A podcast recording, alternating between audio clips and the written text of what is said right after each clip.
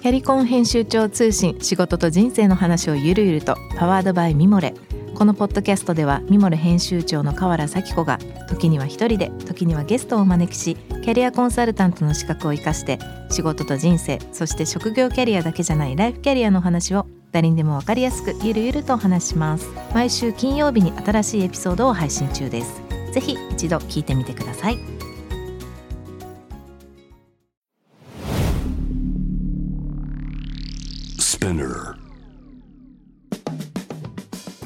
ナビゲーター中道大輔です。Vision to the Future with Forbes Japan。このポッドキャストは物事、人の魅力を引き出すことで日本のカルチャーの価値を再定義し、世界と共有するコミュニティプログラムです。Forbes Japan Web とは記事として連動し、音声ではスピナーを通じて主要リスニングサービスにてお聞きいただけます。Forbes Japan Web は概要欄からリンクをチェックしてください。番組のツイッター、インスタグラムアカウントは PTTF アンダーバーコミュニティです。ぜひフォローをお願いいたします。え今回はですね、え株式会社 T ルーム代表取締役、えそして裏千家茶道家でもあります岩本亮さんをお迎えしてお届けしたいと思います。どうもこんにちは。よよろしくお願いします。こんにちは。ろしくお願いします。忙しいところ、どうもありがとうございます。今日はこちらこそです。楽しみにしてました。楽しみにします。こちらこそ。はい、えーそれではですね、ちょっと僕の方から簡単に岩尾さんのプロフィールをご紹介したいと思いますが、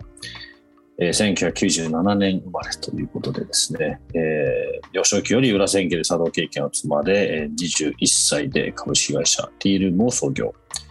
静岡県本山地域に日本茶工場を、えー所し、えー農地所有適格法人という株式会社クラフトファームを設立と。循環経済を意識された生産や日本茶の製法をもとにした嗜好品の開発及び販売。茶湯茶の茶の湯関連のえ事業プロデュースなどお茶の需要創造を展開されていらっしゃいます。素晴らしいですね。裏千家よりこの若さで社名を拝命と。これ岩本修了でやってるんですかね？そ僧侶っていう意味ですね。僧侶であって岩本僧侶として茶の湯の思想、えーかける日本茶産業に対する独自の視点で活動されていらっしゃいますとで今回はですねその「フォーブスジャパンの、えー、30 under 302022に選出されたということで、えー、いろいろとお話を聞いてみたいという流れなんですけどもはい。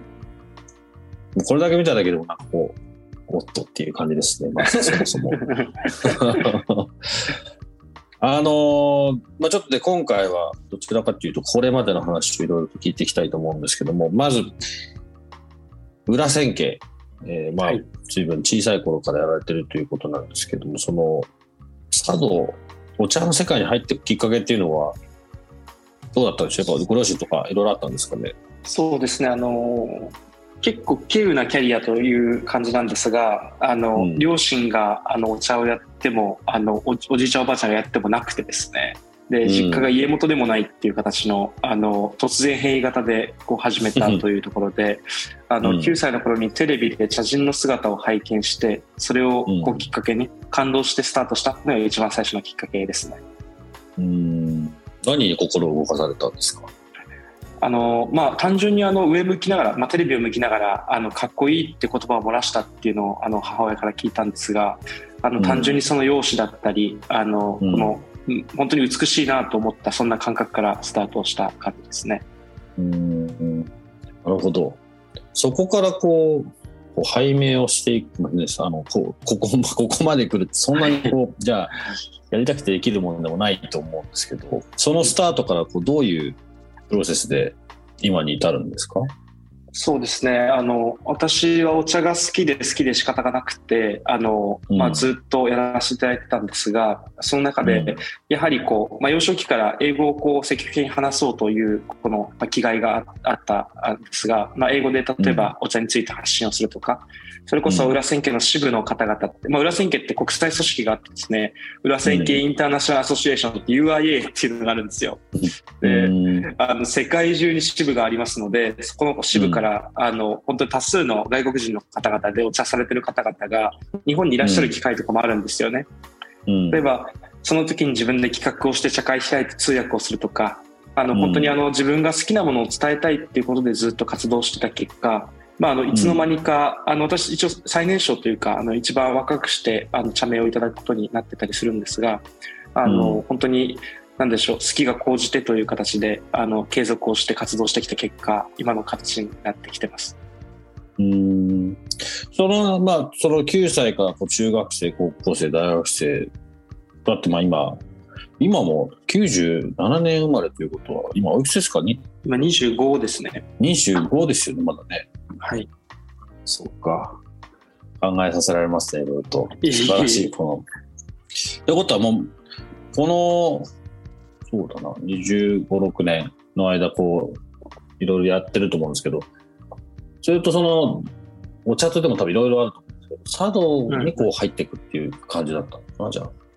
そうですね。あの型が大好きで、私あの実は5歳から極真極真空手をやっていたんですね。でそれも自分が弱くて仕方ない子供でで強くなろうという形で、あの地元のそれこそ隣のマンションに住んでた方がたまたま空手の先生で、まあ、自治会みたいなところで誘っていただいてその、学校も行けないけど空手は行けるっていう少年だったんですね。で、その時あの型が大好きだったっていうのであのスーパーの角を全部、あの極真の型で回ってたっていう話を親から聞いたんですが。どういうこと？だからスーパーの買い物をしてる時にお母さんの後ろついて、政権好きでずっと回ってるっていう感じです。えー、そのくらいこう型にどっぷりこうはまってしまうこの身体で型を作ると、そうすると思想がその後に入ってくるんだっていうのを結構あの体を通して実感をしてなのでお茶にお茶についても本当に型を続けることによってそこに今型ができたらそこに思想が入れるのであの、うん、まさにそういったあのプロセスが楽しくてあのずっと型を大好きでやってたっていう幼少期でした。あんまり僕はその空手もその茶道もその型っていうことが逆に言うと知らないんですけど、うんうん、その今おっしゃってた型が出来上がるとそこに思想が入るってこれ結構独特の、まあ、考え方なのか言い回しなのかこう、うん。プロセスだなって今聞いてて思ったんですけど、うんうん、もうもうちょっとそれってどういう、まあ、なんとなく雰囲気わかるんですけど、はい、どういう感覚っていうかどういう意味になるどういうふうに理解したらいいですかねそれって。そうですね。あの型っていうもの自体は身体表現の延長線上にあるんですね。なので私、うん、あの一回お茶も真っ暗な部屋で目つぶってお茶立てられたっていうところの経験があってその、うん、全部基本的には目の前のあの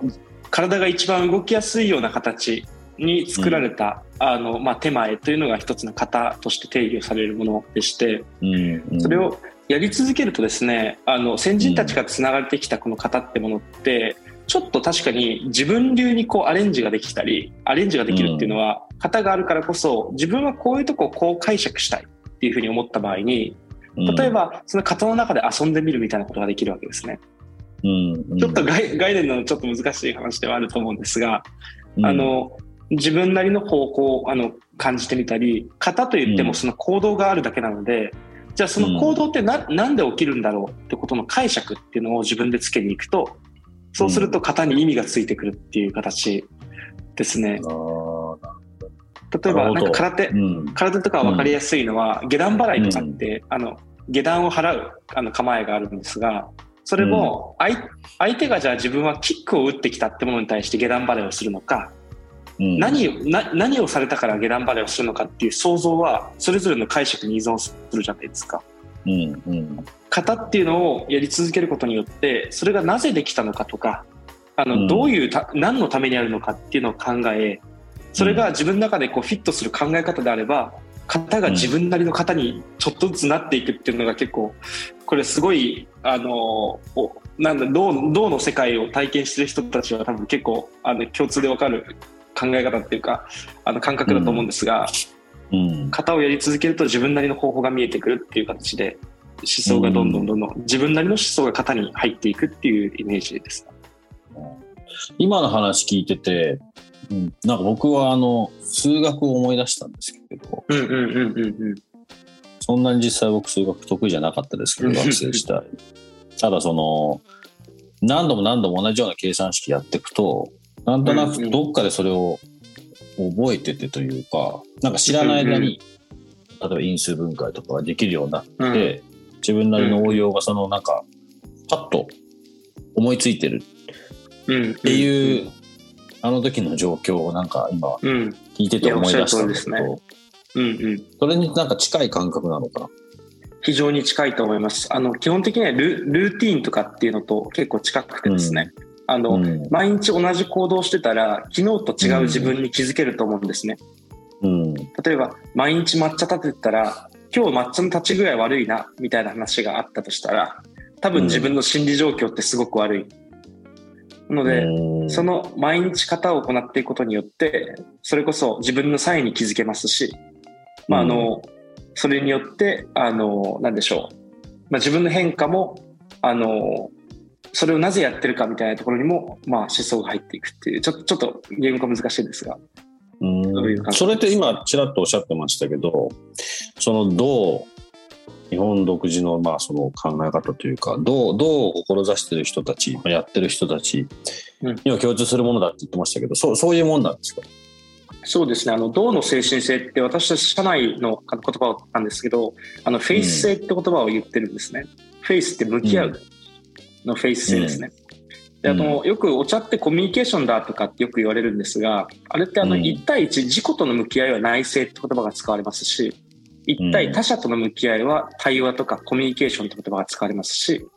特定多数って言い方になると茶会という言い方になったりしますし、もてなしって言い方になったりすると。これってうん。向き合う対象は違えども、向き合うということを構造構造的にさせるっていうのが、うん。銅のあの考え方といいますか、銅が定義するあの精神性なんですよね。ううんん、でうん。お花とかも自分と向き合った結果をお花としてアウトプットを出して、それを通じて人々がコミュニケーションを取るので、内政にもなればコミュニケーションにもなる。空手も基本稽古で自自己と向き合い、組み手で自分を知るっていう形になるので、その、うん。な何とどう向き合うかっていうところが、まあ、銅によって、銅っていうのはちょっと、銅銅ってかぶっちゃったあれですけど、うん。うん。あの、日本の銅というか、あの文化によってなされていることですね。うん。なるほど。ちょっと僕なりのなんかイメージ海外との話、と特にこの番組のちっちゃか日本と海外のこう接点みたいなところがテーマなので、またちょっと後で戻っていきたいですが、まあその茶道の道へ入られて、まあ大学を卒業して今に至りますけど、うん。その学生時代、まあつい最近までだと思いますけど、ある意味、そこはもう大学行きながら、こう自分なりの今のイメージみたいなのを持って、こうやられてたんですか？学生生活。そうですね、あの起業することはずっと決めていて、でただ、自分の中であの起業する理由というか、自分の意思決全ての意思決定に共通することなんですが、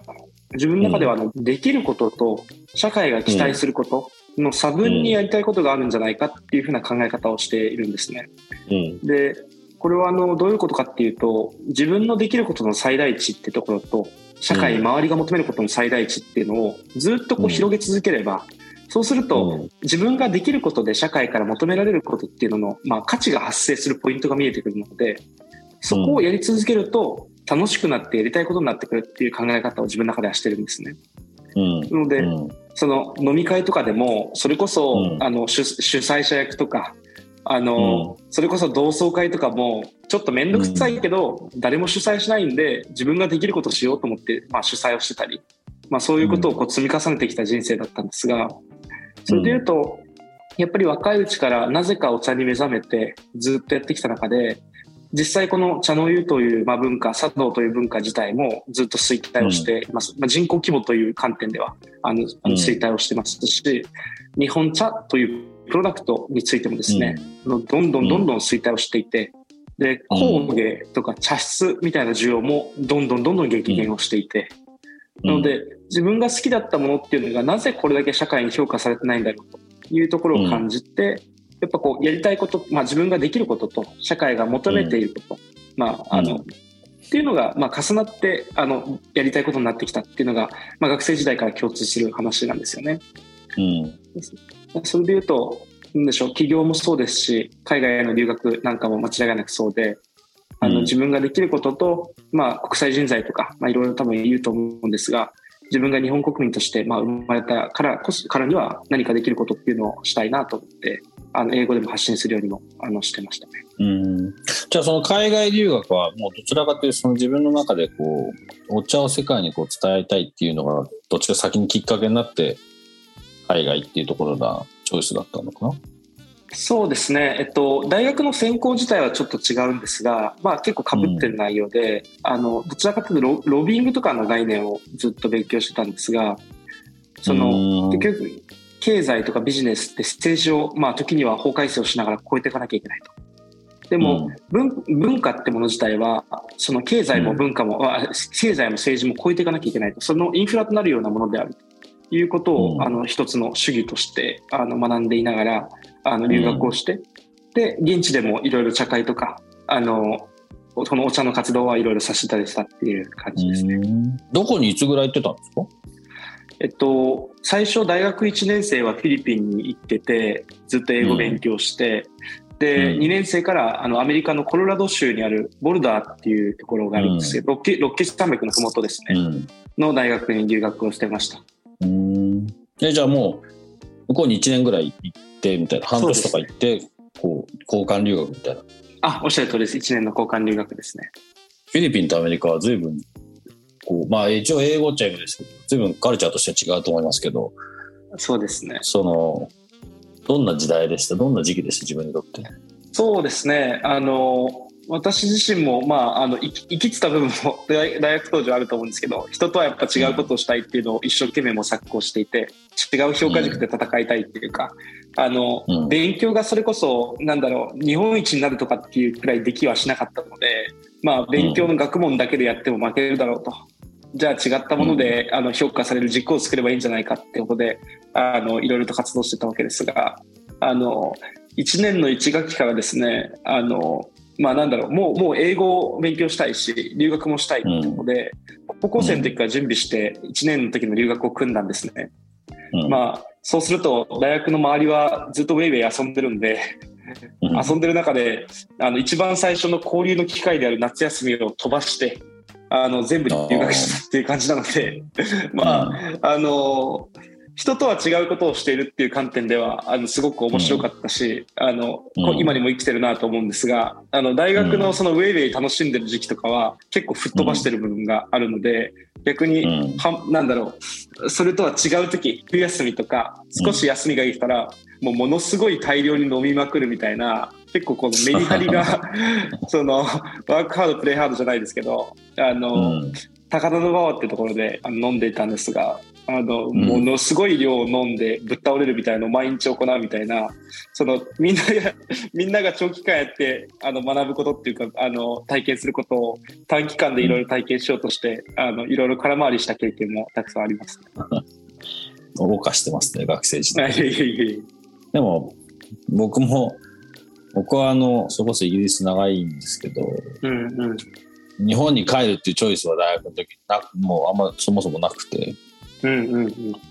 日本の大学生が遊べるっていうのとかねそういうこうさらっとした情報入ってきてたからいいなと思いましたけど。はいはいはい。多分そうだな。一番勉強したんじゃないかな俺大学の時。に。うんうんうんうん、だけどそれと同じぐらい遊んでもいたけどね。うんうんうん今思えば。今よりもよっぽど勉強してました。そ そっからまあそうね。じゃあそのき起業、まあ、大学終わってすぐ大学中？高でもしかして、大学の途中にも起業するのかな？そうです、うん、大学中に起業してます。なんかそれはもう自然の流れだったんだねきっと。あおっしゃる通りですね。あの、うん、もうえっとですね結構転機はえっとインターンの応募にをしたんですようん、で私あの大学の留留学が終わってから3年の夏かなに、うん、あのその、えっと、これはその当時本当に生きてたなと思うんですけど太平洋横断したくねえぜって言ってあの東回りで帰ってきたんですよ。うん、で、あの世界中旅してから帰る南米とあのヨーロッパ中東とか、アジアとか回って帰,、帰ってきて、で、帰ってきて一番最初にやばいやばいっつって自分の身の回りの友達がインターンのなんかフェスとかに行ってて、で合同説明会みたいなのがあるんですよね就職活動の。の時に、ね、うん。黒スーツ着ていきなさいって言われたんですけどもうどう見てもあのヒッピーみたいな格好で行ったらですねもう全員黒スーツ、全員黒スーツ着てて、もう終わってんなと思ったんですよね、もうこんなところでやりきれないと思っちゃってでそれですぐもう起業決意したっていうのはありました、うん。なんかすごいいいっすね、その、その大学の頃の、そういう感じは。で、あん中には混じれないと思うよね、普通。思います思いますね。普通って言うとダメなのか。だけど、なんかそうじゃないと、いけないと思うんだよね、俺。あの、うんうん。今、もっともっと、特にそうだけど、うん。その、うんあの、うん。考える力がみんななくなってる気がする日本の人たち、日本の、うん。まあ、つまりは日本の教育だっていつもこの話にななるんだけど、うん。うん。目の前にあることに対して自分で考えて自分でそれに対してこう一歩踏み出してうん行動して、うん。自分なりの答えを出していくっていうプロセスが本当に苦手だと思うから、そうですね。うん。そういう意味ではねその起業するっていうこと自体はあのまあうん。もう今別に起業するって別になんかその起業家とかそういうのって別にそんなことカテゴリーなんか別にいらないと思うんだけど、やりたいことに対して自分でこう世の中にチャレンジしてそれにねちゃんとお金に変えて生きていくっていうのはうん。あのまあいろいろね結構ビビることも多分いっぱいあると思うけどうん。うん。いいすごい一番いい人生勉強の一歩っていう感じが個人的にはするけどね。おっしゃる通りですね。面白いですよねきっとうん。今今何も何もねなんかこう心配することないっていうかきっと。うん。まあいろいろ心配することあるけど。うん。どうなんだ。ろそうですね、まあまあ、ちょっとい、まあ、あのもう5年やってるので、あのそれで言うと、うそっか。やっぱりアップダウンももちろんあありましたし、ただ今は、うん。あの組織化も進んであの、本当にチームがよく頑張ってくれてるというか、自分が知らないところで勝手にプロジェクトができて、勝手にそれがなんかそのうまくいってるみたいなことがあの何件か重なってた今時期なので、その意味では、そうですね、なんか自分が最初にこう考えて一歩踏み出したことが、そのうん。社会に少しずつあの浸透して、うん。価値になってるっていうのはすごく面白いなとうん。ワクワクしながら思ってますね。今その株式会社 T ルームスっていうのはもうちょっとその、うんえー今のその会社のことというかねプロジェクトのことを聞きたいんですけど、はい。はい。今どうどういう規模で具体的にどんなことをやられてるんですか？そうですね。今、あの、社員数で言うと24人くらいになってきた会社なんですが、あの、うんちょっといろんな文脈をですね、あの、はし、はしょって言うとですね、あの、うん一つこう文化というキーワードこの文化資産というふうに呼んでるんですが文化というアセットを使いながら、本当に多様なことを展開をしている会社です。うんであの具体的にはですね一つはあの自分たちこれ非公開なんですがフォーブスの取材の時にあの答えさせていただいたのがあの稽古場というのをやってます。でけうん稽古場ですお稽古でうん稽古って古事記の言葉なんですね。で古事記ってあのうん日本の、ね、歴史書籍なんですが、あのうん稽古小稽古小根っていう言葉でして四字熟語なんですよね。うんでで稽稽古小根って小根はあの照らすに今っていうふうに書くんですね。うんうん。であれ書き下し文っていうあのにするとですね古を考えて、稽古古を考えて今を照らすっていう言葉なんですね。うん。鳥肌が立ちますねそういうふうに考えると。そうだからよくお稽古ってあの気軽におっしゃると思うんですがその、うん。稽古っていうのは古の価値観に触れて本来自分ってどういう目的のもとで生まれてきたんだっけとか、どういう価値を社会に還元できるんだっけってことを考えるプロセスであると。うん。うん。でそれをもってもう一回今を照らしていきましょうっていうことを稽古を通じて学んでいくんですね。うん。でそれってまさに今のあの起業家実業家アーティストモデルなんかがあの一番必要としている話だと思っていて、まあに日本ってさまざまあの経済的には衰退をしているかもしれないけれども、まあ、立派な考え方とか文化はあるということで、えそこを生かしたあの稽古証拠の形自分たちは本来どこを目指すのかっていうことを提供するあの稽古場を、うん。あのやっています。でうん。そこが僕らの入り口になっていてですねあのコミュニティの源泉になっていて、あのうん。稽古場にいらっしゃる方々がじゃあ稽古証拠で自分たちって本来こういうところに向かうべきだよねこれは個人も法人もそうですねうんというふうに思った時にやはり現実と理想のギャップっていうのは分かるわけですね。うんそうした時にあのお茶という財はですね面白くてあの安いから高いから、伝統からトレンドからそのプロダクトから精神性とか空間性とかまでいけるわけですよね。多面体的な財なんです。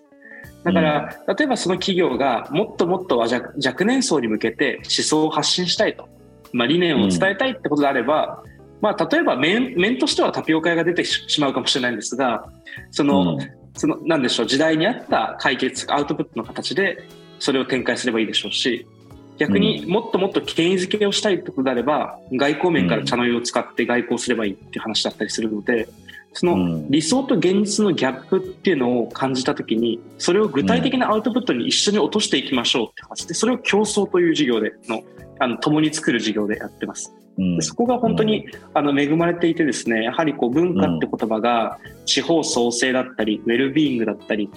サステナブルだったりいろんなあの対名分とあのセットになっている単語なので、そこを文脈として一緒に事業に取り組むという形をあの競争の事業でやってます。ここが割とストックの常に入ってくる収益で、でこれが、あのまあ、太くあの本当に分厚くあ存在をしているっていうところとあと最後にですね、あのこの後もご説明するかもしれないんですがあの日本茶の工場を承継をして、うん、あの日本茶のこの産業自体も非常に弱っているのであの、うん、そこの潰れてしまった工場を承継しそこをバンドリングして、まあ、まとめ上げて効率化して新しい技術開発をしてあの流通輸出をしていくという事業を行っています。これが割とトップラトップラインを伸ばしていく事業として存在をしているのでコミュニティの源泉とそれを実装する社会実装するっていう形の競争とあとその先の、うん、まあお茶ってあの今日もラジオ収録させていただいてあの人流が発生すればこうやってお茶飲むんですよね。なので、うん、あの事業で人流を発生させれば必ずお茶の需要って誕生していくのでなので、うん、それを発生させるような事業っていうのを今の大手の企業の皆さんと一緒に行っているという形ですね。なるほど。分かりやすいですね。なんかいろいろと今のねこうクラフトファームもそうでしょうしこのティールームもそうでしょうしいろんなプロジェクトが動いてると思うのでそのあたりの次のステップ次回にいろいろと深掘りさせていただければと思います。ぜひお願いします。ちょっと簡単ですけど、これまでの話聞かせてもらいました。えー、また次回、もう少し詳しく聞かせてください。お願いします。どうもありがとうございました。ありがとうございました。はい。ということで、今回のゲスト、山本亮さんをお迎えいたしました。次回もお付き合いいただいて、さらにお話を伺っていきたいと思います。Spinner 中道大輔がお送りしてきました Vision to the Future with Forbes Japan このゲストトークは毎週月曜日に配信されます同時に Forbes Japan Web にて連動したコンテンツが公開中ですまた、ショートコンテンツ Vision to the Future Stories と題しまして、毎週水曜日、金曜日、日曜日に Forbes Japan よりピックアップしたニュースをお届けしております。スピナーのほか、Spotify、Apple Podcast、Amazon Music などでお楽しみください。質問感想は番組の Twitter アカウント VTTF アンダーバーコミュニティにお寄せください。Vision to the Future with 大島次回も岩本亮さんにさらにお話を伺いたいと思います。楽しみに。まだのお相手は中内大輔でした。